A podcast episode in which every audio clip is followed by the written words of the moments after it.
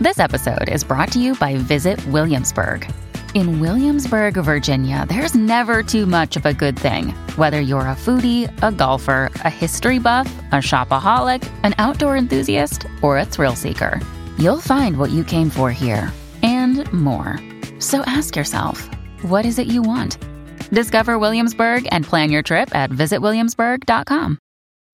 When you need mealtime inspiration, it's worth shopping Kroger, where you'll find over 30,000 mouthwatering choices that excite your inner foodie. And no matter what tasty choice you make, you'll enjoy our everyday low prices, plus extra ways to save, like digital coupons worth over $600 each week. You can also save up to $1 off per gallon at the pump with fuel points. More savings and more inspiring flavors make shopping Kroger worth it every time. Kroger, fresh for everyone. Fuel restrictions apply. Like most people's voices for their dogs are like, "Oh, I'm a dog. It's cool." I'm Alex Higley. And I'm Lindsay Hunter. And, I'm, I'm a a writer. writer, but.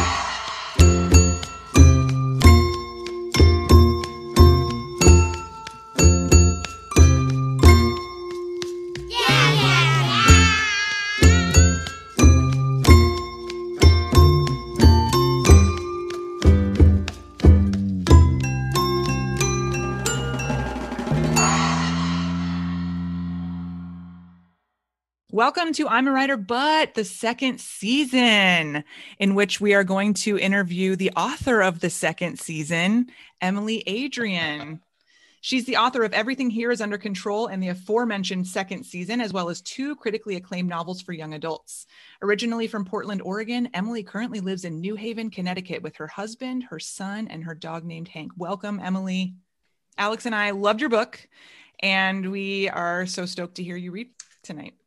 Thank you. Stoked to be here. Um, okay, so I'm going to read from something close to the beginning, but not the very beginning, because Alex already read the very beginning on a prior episode. It's true. Um, so the only context one needs is that Ruth, the main character, is in a hotel room after an NBA Finals game. And her husband, who also worked the game and is staying in the same hotel, has just sent her a text message. This is not her husband, her ex husband has sent her a text message asking her to come down to his room.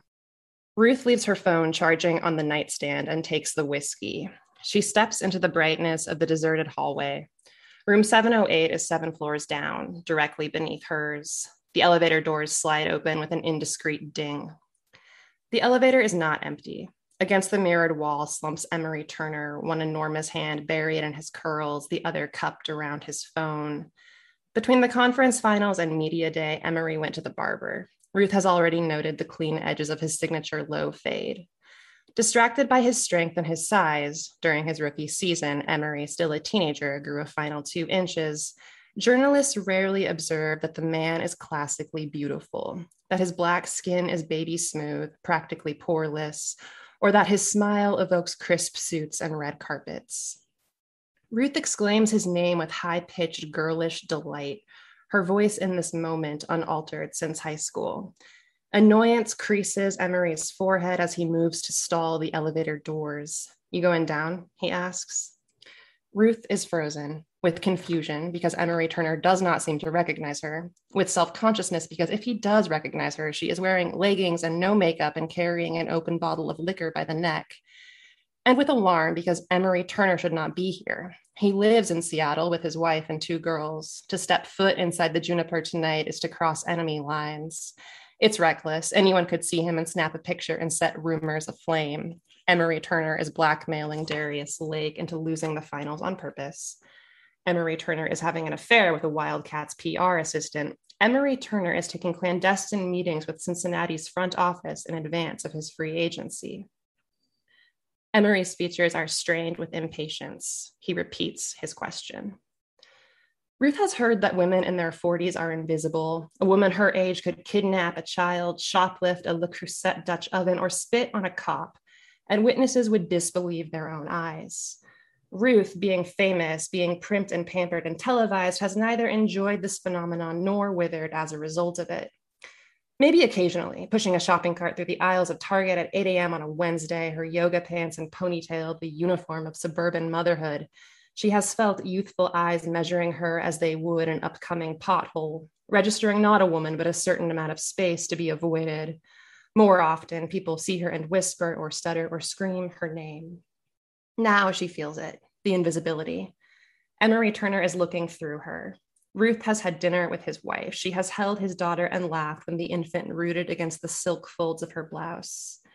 In locker room, she has seen Emery in nothing but a towel held non-committally around his waist. If she's being honest, she has seen him without the towel too, though she always looks up, up toward the impossible height of his shoulders, his jaw, because she is a professional and a prude. The man who described Ruth Devon as the goat on national television is staring into the hallway, seeing only the inconvenience of an awestruck fan. No, Ruth says, you go ahead. Emery nods and steps back. Standing straight, his head nearly collides with the elevator's ceiling. As the doors slide shut, Ruth thinks she sees a change in his expression, a spark of recognition, a surge of regret. This could be wishful thinking. Ruth is tempted to tell Roxanne about the sighting. Roxanne has been working on a piece analyzing the effects of the season's biggest trade deal, and she's hungry for the kind of details that braid each player's performance with his personal life. But without knowing what Turner was doing in the Wildcats Hotel, the detail would be merely intriguing. And if Emery did, after all, recognize Ruth standing dumbly in the hall, he would know who outed him. But the players think of her concerns Ruth more than it does Roxanne, in part because Ruth interacts with them on television in emotional moments when most men struggle to mask their true feelings, and in part because she wants them to like her the way she likes them. Ruth waits a moment before pressing the button, ensuring the elevator unloads its passenger before returning. By the time she hears the whir of the elevator's ascent, she has changed her mind. The tips of her ears feel hot. She is suddenly profoundly tired and certain that Lester has nothing she needs. I love that scene. I'm so glad that you read it. Same. Um, it's indicative of of what happens throughout the book where and i feel like it's very indicative of of professional women in general um, or women in general that you know we're constantly trying to see ourselves through others eyes. And we we you know when that aligns with how we want to be seen we feel powerful. And when it doesn't it's crushing right? And um and Ruth is constantly trying to be what she is needed to be in order to achieve this thing that she wants to achieve. Um and and it feels like you know two steps forward and five steps back and you know the doors are closing in front of her and emery is like you know it's too late for him to recognize her at that point. Um, so i i just i thought that was such a great such a great moment and such a such a way to set up you know the rest of the book. Thank you. Yeah i thought about um because the book is based on doris burke. Right. Who is um a little bit older than like most women on tv and she's very in control of her appearance and the way she sounds. And so I think it's like very realistic that if like I don't think it's guaranteed, but I think if a, if a player saw her out of context, especially if he's motivated to not be seen himself, like I think it's realistic that he sees her like wearing no makeup in pajamas or whatever and like doesn't know who that is. Yeah um, which is which is wild because like most of us don't have such a huge disparity between like how we look in our pajamas and how we look to our friends and family.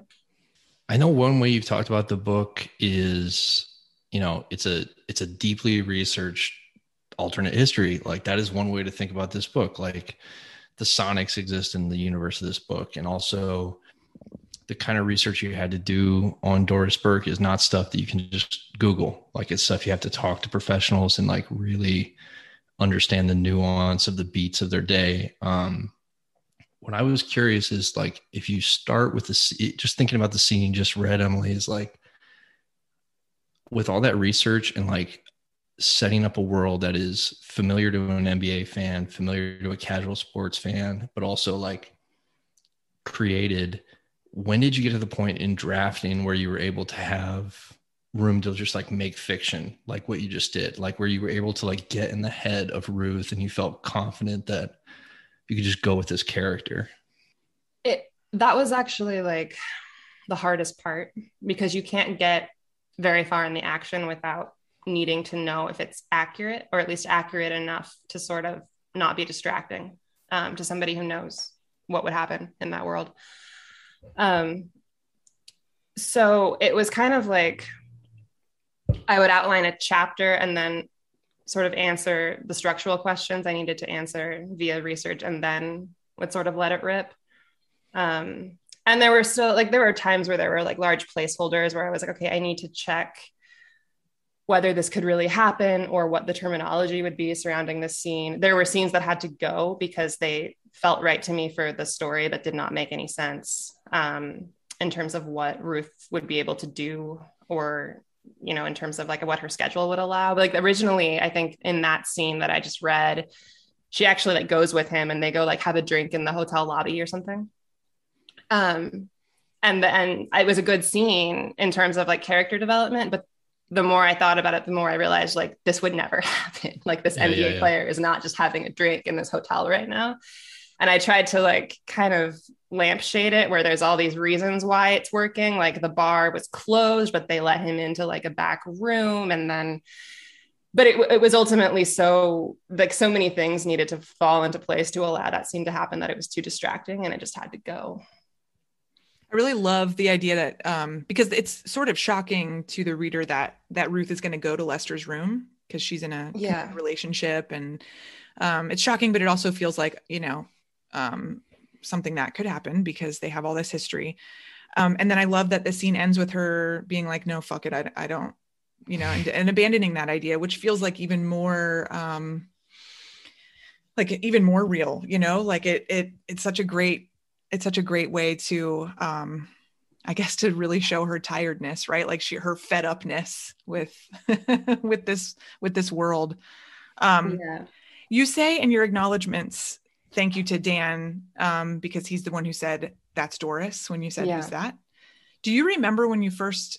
I don't know if it was because you heard her or you saw her, um, and you thought I'm going to write about her. Do you remember the first scene that you wanted to write with her? Um, image? Yeah. What it was. It? It's actually it, the first scene I ever wrote is the first scene of the book.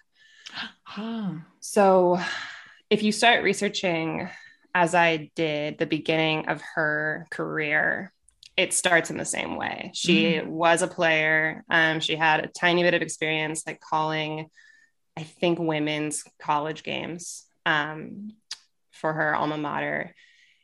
And then one day after her own child has suffered like a sort of traumatic but ultimately fine injury, um, she gets a call to come in and, and announce like a, a, fairly consequential game. I now the details of Doris Burke's actual life like blur together in my mind with the book. So I can't remember.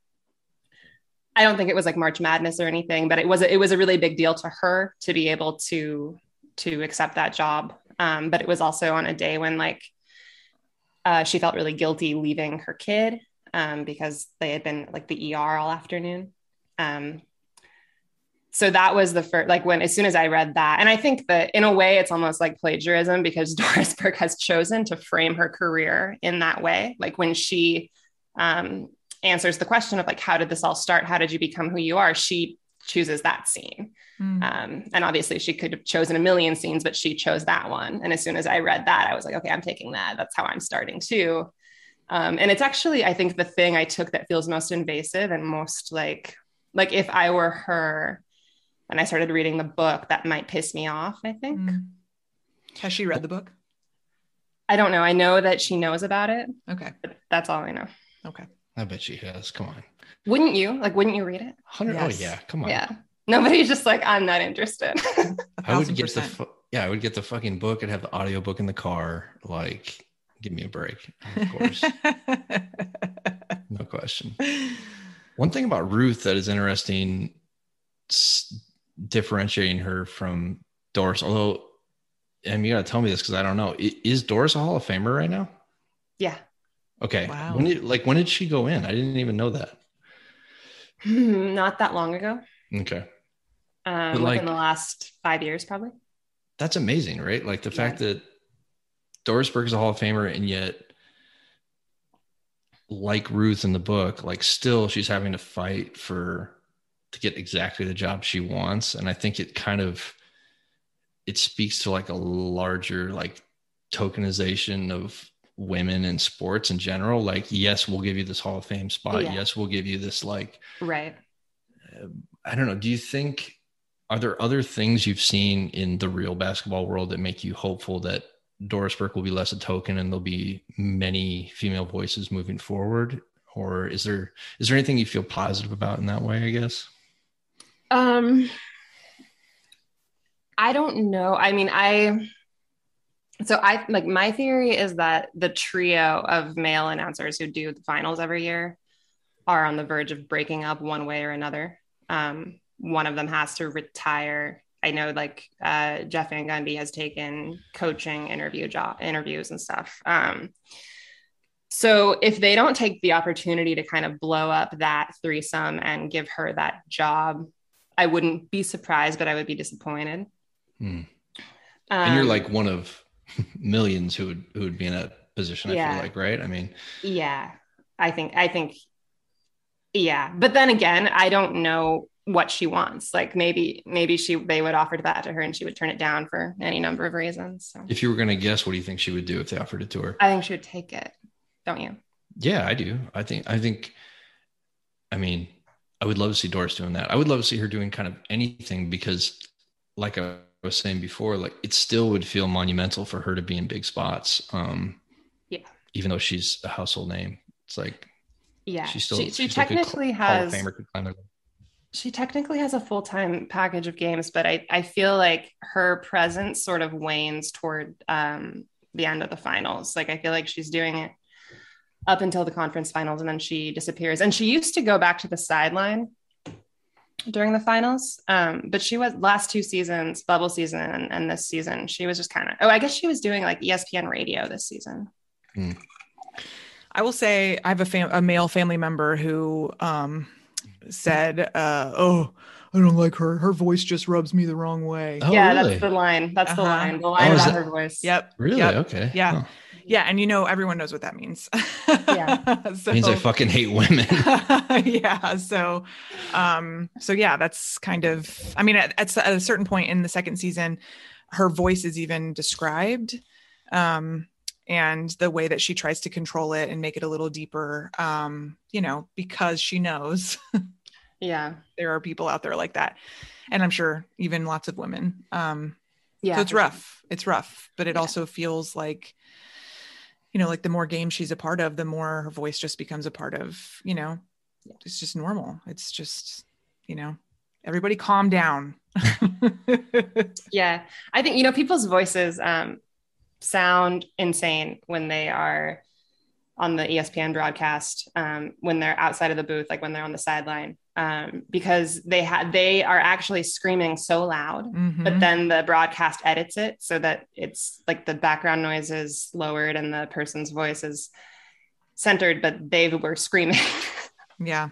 So it sounds uh I I don't know. I, I think her voice in particular because it is kind of low and then like when she's interviewing lebron during the walkout she is speaking as loud as she can and then the noise is adjusted so it sounds like she didn't need to be screaming mm-hmm. did you try to talk yourself out of writing this book or was it from the beginning like i have to do this no, I I didn't. I thought it was like the best idea I'd ever had. Yeah. Um, and I was like convinced that other. This sounds so insane in retrospect, but I was convinced that other people were writing a Doris Burke novel faster than I could write it. Oh, I think this happens to everybody. Like yes. you read the the now the announcements of novels coming out, and you're like, this sounds exactly like my book, and all your friends are like, no, it really doesn't. Mm-hmm. Um, but this was so specific that if somebody had really done it, like if somebody had pitched a Doris Burke novel and sold it for six figures and it was coming out before mine, I would be screwed.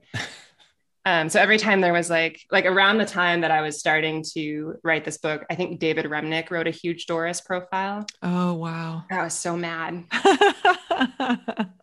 it is kind of surprising though that there hasn't been a Doris Burke novel until right. That's what I thought too.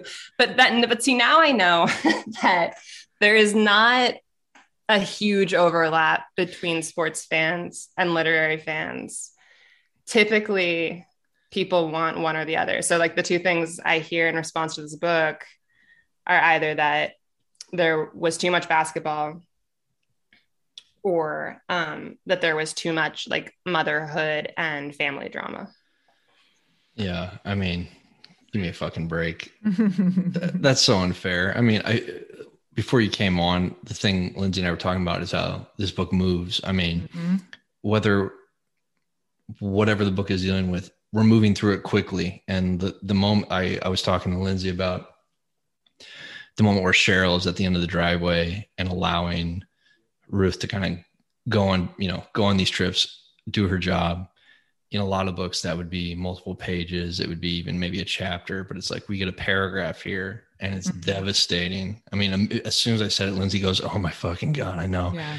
But the book moves through it, and that's the strength of the books. So anyone anyone who is criticizing this book as far as like ruminating in either of those arenas is a fucking well idiot. and something that sets this book apart that i really admire is is how frank it is about how she ruth doesn't think about being a mother as she when she's at her job. Um Right.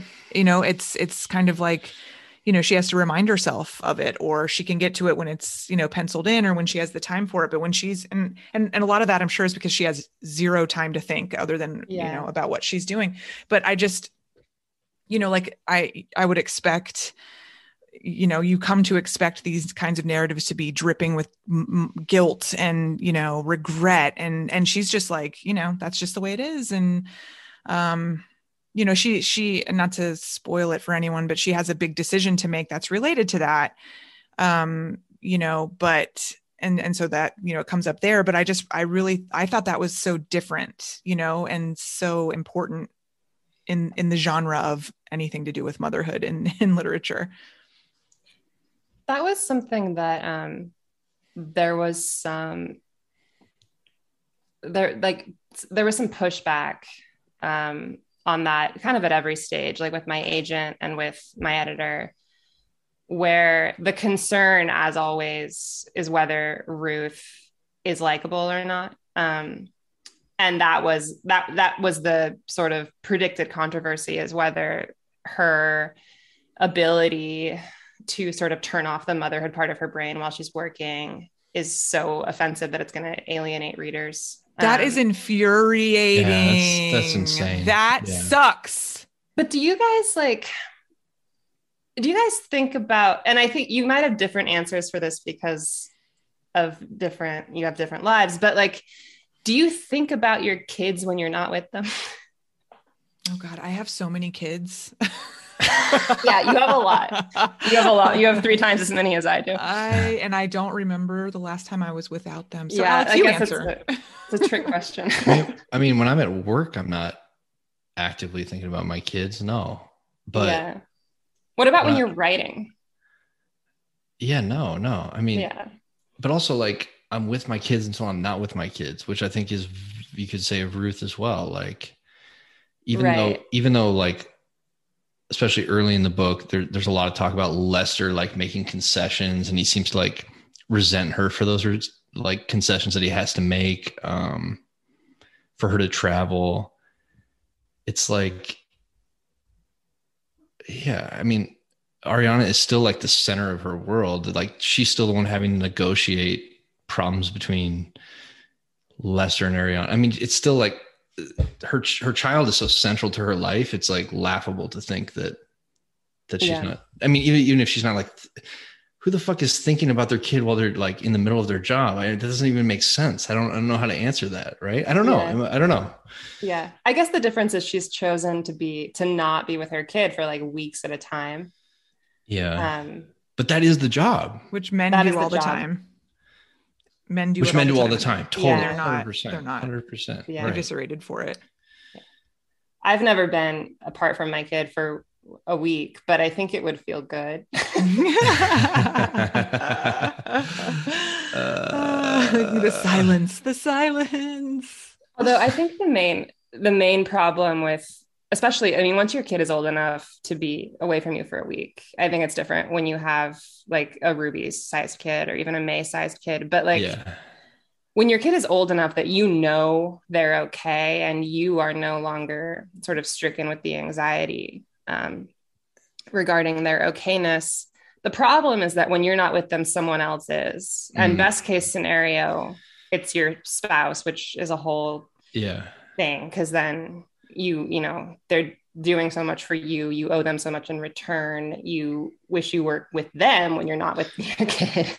Yeah. Um, and you, you know, you feel guilty that they've taken on so much. And I, for Ruth, it's like she had to figure out how to do this, even though the whole problem to begin with was her spouse wasn't going to be there. Like he Mhm. wasn't, he wasn't going to pick up the slack. He was going to prioritize his career no matter what. Mhm. So she has all this stuff with her mom um, and all these complicated feelings about having hired, you know, babysitters and having put her kid in daycare so much and stuff. Right. And I think that is its own kind of guilt, but it's separate from the guilt of simply not being with your child all the time. Mhm. One thing that is interesting about that though is like you made Lester handsome, very handsome by choice in the book, right? Is he? You said fucking handsomeness. You use that phrase, peak handsomeness in the book, and it's like a JVG type character who is like not handsome. So, yeah, you're laughing because you know I'm right about this actually. And it's a lot.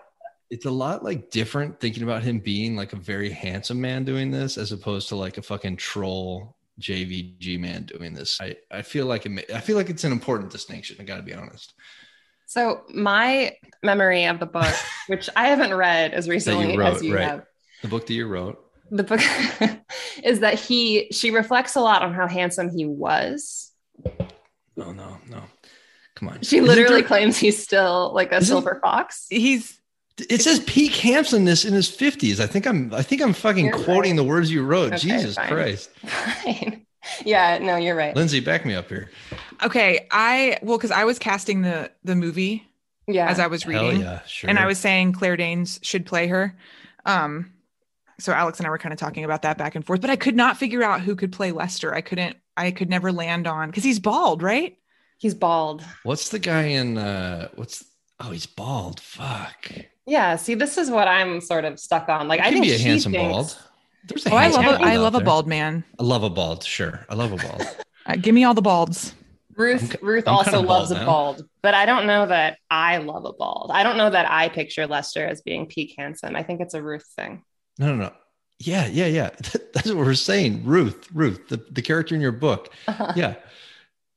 Anyway, I just think it's important to note. But uh, Okay, one of the things that I realized after I finished reading it was we only get to be outside in the in her flashbacks.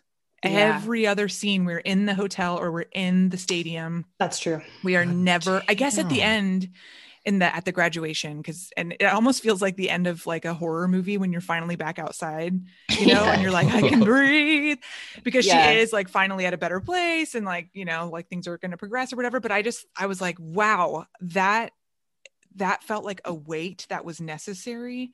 To Yeah. the narrative, um, Yeah. and and like. She, there's nowhere for her to go that she can have that end of horror movie breathing moment until the very end. So I think you you are the first person to point that out, although it was very very deliberate. good points. Um, yeah, and because well, I have I'm kind of obsessed with basketball being an indoor sport Mm. um because it's see it's so it's such an intense like fast paced sport and it just seems like there's something incongruous about like some of the best athletes in the world always being inside. And then you know she talks a lot about being in all of these like spaces that are huge and vast and you know hard to navigate without a map but they're all completely like commercialized and and artificial. So she's always like in the underground of an arena or in some uh like airport terminal or in a hotel like she's never and she she has these fantasy these fantasies about quitting and you know getting like a beach house or something um and, Mhm. and taking up jogging and all of that felt really um like vivid when I was writing it and really crucial to the story. And then I, I sold this book in March 2020 when suddenly people didn't like people couldn't be together inside anymore. Mhm. Great month, yeah. So all of these um all of these like really intense crowd scenes and all you know the scene where like the air conditioning goes out and Yes. she's like sweating in these like concrete hallways all of those took on like even more of the tinge of a horror movie hmm I uh, I couldn't shake that, even though I knew that wasn't your intent. It, I knew it wasn't supposed to, you know, invoke like, oh my god, the pandemic and people being around each other. But I couldn't shake it. And that scene Yeah. that you just mentioned, when she's you know dripping sweat and then she starts getting sick Yeah. like i felt i could feel all of that with her mm. There's like three narrative leap forwards in the first six pages of this book. And I was wondering what did you read something where you were just like, I'm gonna fucking do that. I'm gonna like leap forward in this narrative and like reveal a little bit of what's to come. Or is it something that just kind of like came organically while you were drafting and ended up sticking? Like was that a super conscious decision or something that just like was fortuitous? In the first six pages specifically. Yeah, I got them. I got them marked here. Okay. What, You so hear- there's you wanna hear all of them here? So the first leap is like from the night she calls her first ever game to the first night of the NBA finals, like 20 years later, right? there's like, you know, in the days, weeks, and years that followed, she replayed the incident in her mind until she lost memory to the murky currents of guilt and anxiety and oh, fear. Da, da, da. Then there is Lester shrugged. She won't be a model. It was a safe bet that against all odds they Oh, yeah. lost. And then there is she owned a single wine colored blazer that she pulled over a vaguely Catholic blouse. Lester said, Don't wear that. And Ruth vowed to never take it off. These choices would come back to haunt her 10 years later, on and on. No, I don't. I think that's just how I write. I don't even think it's that's good. I love it. No, I- Thank you. I no, thought it was very no, no, no. I I think it's 100%. I think it's kind of a crutch, honestly. Like instead, I, I get so like squeamish in the present moment that I'm like, don't worry. I also know what happens 10 years from now. Well, I what I think it does to the reader is there's a kind of implicit um, promise of control, whether or not it's whether or not it's there, which in this book it is, to say to the reader, there are things that, that are going to happen. I know what they are. Here are some of them. Keep reading. I'll tell you the ones that are really fucking good because I'm not going to tell you those right now. And I think, I think as a reader, you get such a sense of control from those leap for these these leaps forward uh, when they're when they're dispersed in the way like they are, just quietly. They're not loud moments. I mean, the fact that we're talking about a blazer, uh, I don't know. I love that. I love that the moments are are quiet that that you're that you're leaping forward to. They're not huge. Yeah, I, I mean, I think it also uh, grows out of just the um, the concept of a novel where you're where you're sort of writing the retrospective of somebody's career. Because when you like when I was researching, I could see that video of of Doris calling her first game, and I can see that she's wearing I can't remember what she's really wearing, but it's quite odd. It's like a blue velvet dress with like a doily on it. Um, and so but I, from my vantage point i'm like that's an absurd thing to wear on television because i know like what happens to her later i know who she becomes and i know how how strange this this video is in hindsight so i guess it felt organic to sort of pepper the narrative with similar um, moments of insight How did Kareem Abdul-Jabbar come to read this book? and another writer was uh, reading my book and it suddenly dawned on her that she could be of assistance because she has met kareem several times Wow. I just watched his episode of Dave. He was on Dave. Do you guys watch that show? oh, no Oh, it's so good. It's about uh Lil Dicky, who's a white rapper. Um and but it's like it's funny, but it's also like incredibly moving. Anyway, he there's an episode where Kareem Abdul-Jabbar offers to write a profile of Lil Dicky. And wow. he's like wonderful and thoughtful and uh, by the end quite alarmed by Lil Dicky's narcissism. he is um i didn't have any direct contact with him um his his pr people are pretty protective of him but um he did agree to read the book and he is from what i've heard like an incredibly sweet guy And you got to tell us about. I know this is like this is like the cliche question for you, but like for people who maybe aren't as familiar with your arc, uh, writing two YA books and then writing to I don't know what the fuck is it called, adult lit fic, fucking I don't know what Yeah. it's called, but just Yeah. talk. Can you talk a little bit about that? of- Um, yeah. So, um, I started out writing YA for, I would say, like the main reason was because I was young, like Mhm. super young, um, and I didn't. think I could, and I didn't want to try to write literary fiction about adults before I was one. Mm. Um, mostly out of pride or vanity. I was just like, I'm pretty sure I'm going to fuck that up.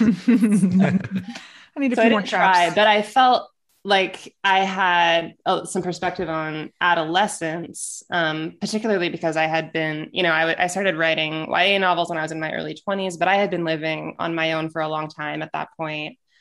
Um, I moved out of my parents' house when I was really young. So I've, I felt like just wise enough to say something meaningful about, you know, that process of, of moving from childhood to adulthood. Um, but also it was so you know sort of calculated in so far as I knew there was money to be made in YA and I wanted to make money. How did you um, know that? How did I know there was money to be made? Yeah. Because she looked around. she lives in the world. Well, it was like it was like the era of like John Green. Mm. Um so it was and it was sort of like uh I would say the literary world had suddenly taken to the internet in a really big way. And the people who had massive followings were YA authors at that time.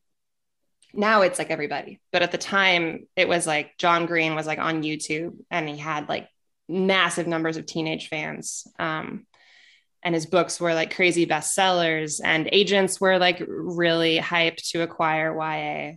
So that that was the road I went down. Um, and it, it turned out to be like very very difficult not to um, write the book that i wanted to write within those parameters but to navigate like the very specific things that uh, the that editors and readers want out of YA was just like stressful. Um, it's very. Give an example.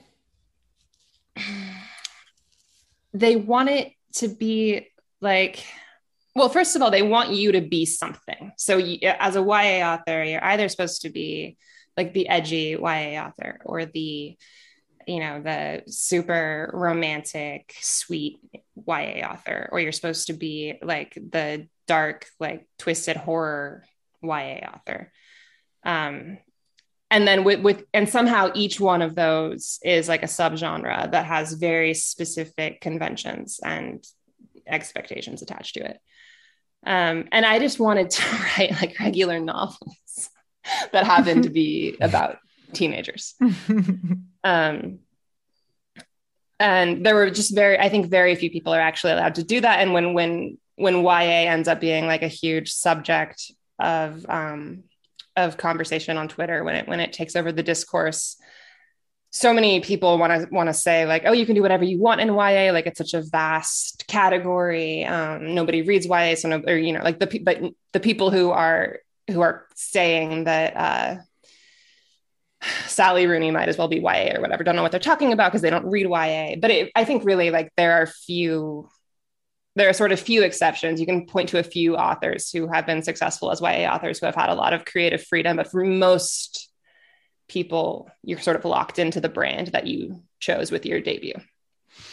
Um, do you feel like nowadays, like every author needs to have some kind of brand hmm. or some kind of like, I don't know. I find that, um, I guess I find like the questions you're asked about your book as you're trying to sell it and about yourself is like they're all looking for that. They're all yeah. looking for that like Instagrammable, tweetable like angle that they can make, you know, really big stuff out of. Yeah. Just like I just wrote my little book, you know, and just please give me a lot of money for it and leave me alone. yeah.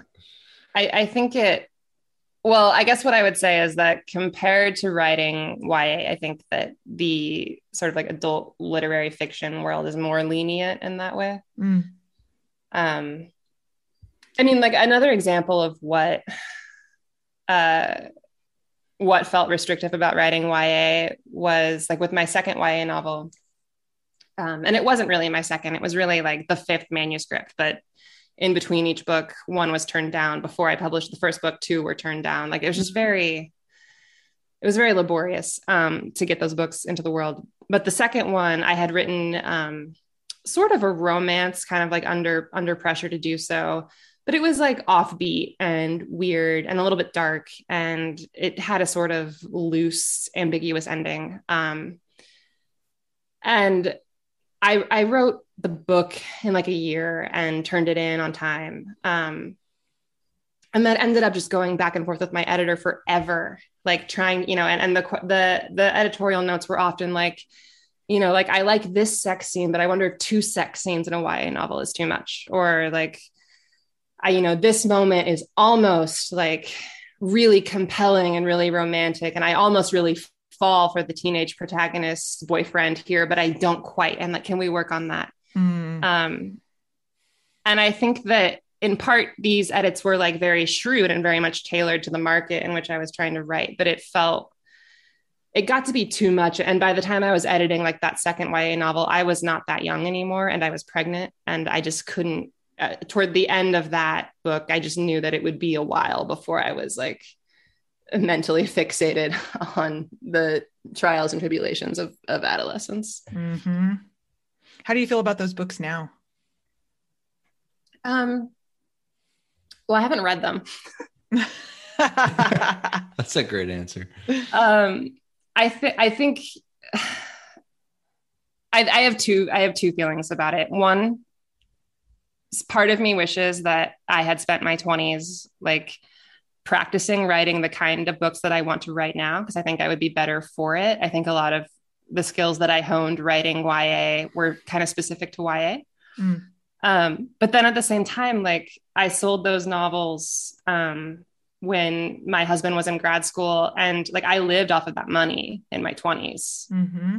And I and like I worked part time off and on, but like really that I made money writing novels from the time I was 23 onward. So it's very hard to say like, well, that was a mistake. That's what I love. I mean, I think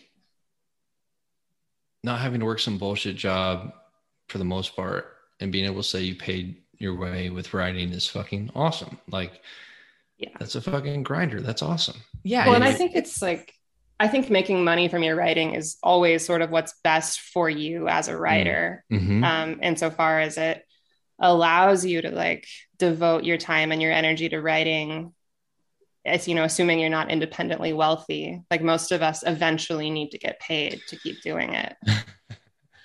That's the dream. Lindsay i want to go back to what you said though when you were asking them about like instagrammable like brand whatever. Do you feel like with the most recent one that was that was something that was expected of you? That like do you feel like that was like implicit in the feedback you were getting you. Um, no, I don't think that was, I don't, I think that's, it just makes it that much easier if you have some, like if you are some sort of like influencer in a way, and then also if like, if you have this thing that, I don't know, like it, that feels like easily presented as like packaged. I don't know. Like, yeah, I kept, I kept having a hard time describing my book in that way and maybe that's because maybe that's why my book didn't sell. But um but it does feel like it does feel like they want it they want you to like have a built-in following. They base that on on your social media. And so it's like yeah. yeah. but you know some of the worst people in the world have a really big social media following. So also like you know? that that specific criticism for you, it like not I'm not saying that was levied against you necessarily, but like mm, you're the wrong person to say that that doesn't exist for, in my opinion. Regardless, whatever. I mean, like the Lindsay Hunter fans are fucking rabid. So no, they're not. Where no, are you people? No, no, no. they're right here. So shut up. Show they're up. fucking right here. this is craziness. No, no, but you know, I, I, I think, um, I think there's more. I mean, I, am sure there's more I can be doing. There's like no, I don't that, think so. I don't no, know. Actually, I, you're wrong. No, you're wrong. You're wrong. You, you, you got three kids. You got fucking three kids. we're talking about? The more I don't care. What are you talking about? Um. Yeah, that's my brand. That's my brand. I have your brand kids. is well, no, your brand is your ripper. I always smell like peanut butter. That's my brand. huge, huge plus. Hot. chunky Um, plus. But I do think I, I mean I do think that goes along with like the evolution of of any writer is like um maintaining you the you-ness of your product that you're making Hmm. but also like keeping up somehow like I've been having a devil of a time like getting any stories published and like I love the stories that I'm writing and I feel like they're Hmm. me but but I'm not doing so I'm not like I'm not like I feel like I'm I'm on the side and I keep waiting to step into the lazy river. and I just can't get in. I can't find my way in. Everybody's like floating on by and I'm like, oh, I'm gonna Well, figure out a way. There's like a wide gulf between just publishing a story online and publishing one that maybe anyone's going to read. I feel like Yeah, totally. I feel like, you know, there's maybe 10 places where you can publish it and not be embarrassed. And then there's maybe th- four places you can publish it and get paid. That's true. And that's it. Yeah. And I'm That's even, just being honest. I'm not even and- hoping to get paid. I mean, like at this point, I know it's like that's what I'm saying. I know. take take it. um, but No, I I think get you know, I think that's kind of like uh that's just what happens. You know, life happens. Yeah. And um I don't know. You just have to keep keep making the peanut butter sandwiches. I don't know. Metaphorically, figuratively, literally. Having a note. brand is like dreadful, I would Mhm. I would think. Yeah. But also, I mean, there's like a spectrum of authors who can't do it, like who can't do the self-promotional stuff. Mhm. There's people in the middle who do it, I think, with a fair amount of like humility and um good sportsmanship. Mhm. but then there's people who really, really are mostly a brand. Um Mhm. or they are mostly like, you know, they're verified on Twitter and they are on Twitter all day. I'm I'm fucking verified. Give me the book deal. I have a blue check. You do? I- uh, Yes. Hello, I have a blue check. I didn't It's right realize I was talking to a blue check. Um, anyway, I still don't classify you as the kind of person I'm describing. I will be, and in part because of where I'm going with this, which is that at the very top or at the very far end of the self branding spectrum, I would say there's a quality in the writing that drops off pretty. yeah, totally. But they don't care, you know, like No. it's um and I don't want that, you know, but like but it, it really does feel like we're rewarding we're re, re- that word is hard to say rewarding the wrong yeah, merits right Yeah, like totally. because if i don't know i've i've been workshopping this um catchphrase that's if you're if you're good at twitter you're bad at life and and i know that there's Oh, wow. exceptions to that Oh, but wow, like wow. no, I think that's Um, right. I also think if you're good at Twitter, you're deeply mentally unwell. mhm. Well, Yeah. oh, easy, easy. You can also be mentally unwell and bad at Twitter. I know. I didn't I say know there's that you a couldn't. there's a couple examples here in this in this uh, you know conversation. So fine. two to th- two to three. there's two there's two to three examples. a handful we'll say a handful There's a three fingered handful. But emily congratulations on this book It's a great book. Everybody so good. read this book. I can't doing? wait i can't wait for my husband to read it he's a huge nba fan He's gonna love it. Ben's gonna love this book. he is not the family member who said that shit about doris burke so nobody at me I yeah. I that was clear. not. That was clear.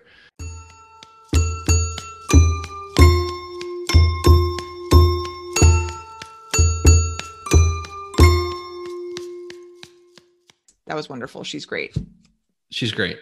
I'm so glad people need to read that book. Um, I think you and I talked about it before, Lindsay, but like whether or not you're a basketball fan, this is a book that uh, you should be picking up because it's a it's a rare example of literary fiction that has things happen and also just it moves. So Yeah, and I think it's going to make you a basketball fan if you're not already Yeah, one. I mean, that's like the NBA is like the most exciting sport that there is right now. I'm sorry, I know you love hockey. no, no, Um, no, it, hockey's great too. Hockey's great too. But well, no, but what you're saying is true because it's like it's, It's the league of innovative. personalities. Also. yeah, yeah, Yeah, it's, and it's just like hundred percent. um. So anyway, so like get curious, and and Yeah. it's like Alex said, even if you don't care about sports at all, it's just if you care about like women Yeah, and mothers and women in media and you know that balancing raising kids and having Yeah. a career. I mean, my goodness, yeah. I mean, it's all here in this book. there's something for everyone yeah, it's a ripper. So definitely read it. What's going on with you? You just moved in. Yeah, we moved into our house finally. Uh, feels really good. Um, my daughter started preschool. Mm-hmm. That's been a that's been a trip. I mean, I know this is all like old hat for you, Lindsay, but like the fucking preschool drop off line is such a trip. Like just seeing the fucking intensity of these parents about like small little shit, and I'm like, I'm an unhinged person, but like seeing some of these people, I'm like, I'm good. All right. No, my friend, I have a friend who um I, he came to my wedding when he only had one kid and and I sent him a picture from it. This was years later when he now he has three. And he was like, Oh, he's looking at the picture of him and his little daughter. And he's like, Remember when having a, just one child was like this cool personality quirk you had? And you could just like it was like this like thing you did. It wasn't like your whole life. And Oh I feel like God. there's so many of those kinds of parents at my daughter's preschool where it's like like it's their first and only child you know and so it's like he's got like the super expensive kicks you know and like the the gelled hair and Oh like, everything is designer you know and like judith is like her shorts are falling down and like, there's something in her hair you know like she's you know screaming and snotty and i'm like you're it. fine I love it. I love it. I was so I was so anxious for the first day and then we dropped off my daughter and you know you, you like kind of queue up in line in the car and you get out of the car backpack mask okay here comes the teacher the teacher comes up and I'm like all right I love you sweetie and she's like bye love you Aw. done like just into it so it made it made it so much I mean that's one of those moments where I was just like, okay, I'm gonna be lucky on this one. She likes school. This is good. I'll take it. yeah she's she's thriving She's thriving. Yeah, it's that's good. awesome What about you? What's been going on? I have had not a moment to write or even look at anything Yeah, you've been busy, I and I thought so like my oldest, my two oldest are in school full time. right? My daughter goes three mornings a week. And so I thought, all right, well, I have like because also at the same time that everyone started school, my daughter decided she's not going to nap anymore. So I thought I would have nap times and I don't. Um Oh, I didn't know she was napping before then. yeah, oh yeah, she was napping and now she has re- just decided she's done with that. Um yeah, yeah, yeah. We're no nap. Yeah. Yeah, so and then she's also going through this really clingy phase. So she wants me Mm, like mhm. right next to her all the time. yeah. um at all bedtimes and so it's a lot it's a lot and Yeah. uh so i just haven't had time um and then the other thing is like as soon as my kids went to school i was like i just want to clean my house because it hasn't hmm like when you try to clean your house and you have kids they're like what are you doing i want to do it i want to spray the thing you right. know I'm like- gonna vacuum. I know I'm gonna vacuum. and then Yeah, they do yeah, a yeah. terrible job and you can't wrench it away from them and then God, you your other kids suck at vacuuming. yes you're terrible at it You're, you're and so your other kids are like in the corner setting a fire Mhm. you know and so it's like it's just nice to be like i can focus on this bathroom and listen to my podcast Totally. Um and so like catching up on the house has been now it's dirty again so i don't know i don't know what's gonna happen i you know we'll see I have like two, so we dropped my oldest off at eight fifty. hmm I the I put the little one in the car. I drop off the older one. We come back, and then basically from the time we get back, I can the the little one is gonna go down for a nap like in the carrier on my chest for like an hour and a half to two hours, and then I go pick up the other one. I, I luck out on that big time. yeah So it's been my like watching incredibly fucked up documentaries time now. I'm watching like fucked up murder documentaries. yes And name one okay, honestly, if you've watched this, I, I really hope you have watched this so we can talk about it because it was there. It's on Netflix. It's called American Murder: The Family Next Door or something. Have you seen? i know that? exactly what you're talking about i haven't Okay. seen it i have Oh heard about my it My fucking yeah i heard it was fucked I up yeah. couldn't even deal with it. I, I I watched it and then I was like, I don't think I can like just go on with my day. Like it was like it was I need you to watch it i because will it was I, I promise so one weird part about it is it's like suburban Colorado where I, not where I grew up in Colorado, but it's like it's like vaguely in the in the in the world that I grew up. And what it's all okay, it's all body cam footage and Oh all social God. media push all social media footage. So what you're seeing is actual footage of this guy lying and like it is uh, when I was trying to go to bed later that night and I was thinking about the way this thing ends, I was like, I don't actually think I can go to sleep. Like, this is like, you got to fucking watch this because I'm gonna watch so it. And up. now, Oh now God. Wednesday morning, instead of writing, I'm gonna watch that documentary. Yeah, that's why we get along. I mean, that's the important stuff. I mean, it's just research, I'm sure, for something down the line. God damn Okay. it. It's too much. I could not fucking believe it. It was like, wait. I mean, I mean, I'm warning you, it is fucked. It is Okay. super fucked. But uh Okay, so I'll never speak to you again, but it'll be worth it. yeah, no, it'll be worth it. Yeah. yeah. Okay. Okay. Yeah. I'm uh I'm reading a really great book right now called Oh. Sorrow and Bliss. I don't know it. I think it's Meg Mason is the author. Good name. Um and it's it really lives up to that because one moment you're like, "Oh my god, that's so sad, that's so Mhm. devastating." And the next moment you're like cracking up laughing. It's British. oh my god. Okay. Um I how did saw, it how did it come into like your your consciousness here? I always so if someone mentions a book and and it's someone I don't think is an idiot, I'm like, "Okay." and I'll go like go look at it and then Mhm. usually like I I don't like immediately go get it or put it on hold at the library until I see it again. Mhm. And so I've saw I've seen I saw like three different people say they love that book. Um Oh, wow, okay. non-idiots. So It's a so, list of like what, six people? yeah, I just wait for the same six people to tell me Yeah, what they're reading. Totally. It has like a it was it's like it's like mimics chicklet-ish cover, but the woman that's like a it's like a abstract like painting of a woman, not abstract, but it's um I don't know what the word I'm trying to think of, but she just has her head against the wall Okay. because it's about depression. Got it. Um anyway, it's a freaking delight. So awesome. yeah. Do that was- and American Murder. Oh my god.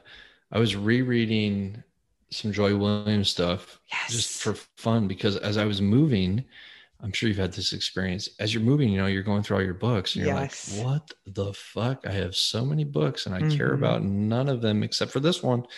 And so I like grabbed all all my Joy Williams stuff and I was rereading The Quick and the Dead. And um that was really fun to just go back in and kind of be surprised by it again. Um Yeah, she's one that I feel like um every time I go back to her, it's different. mhm. Maybe That just maybe that happens too, with Lindsay. everything. Yeah, I don't know. Uh, It's like I don't know, oh, but I mean, get it. I think the the good stuff. I think the good stuff is definitely that way. I I was actually surprised. Um, I think if you would have asked me cold, I would have said, "Well, fuck yeah, it's funny," but like it was it was way funnier than I remembered, and uh, like I was just like I was laughing the whole time. Uh, I think the Quick and the Dead in my memory was like a little bit more severe, and um, I always thought of Breaking and Entering is a little bit more has a little bit looser, a little bit lighter.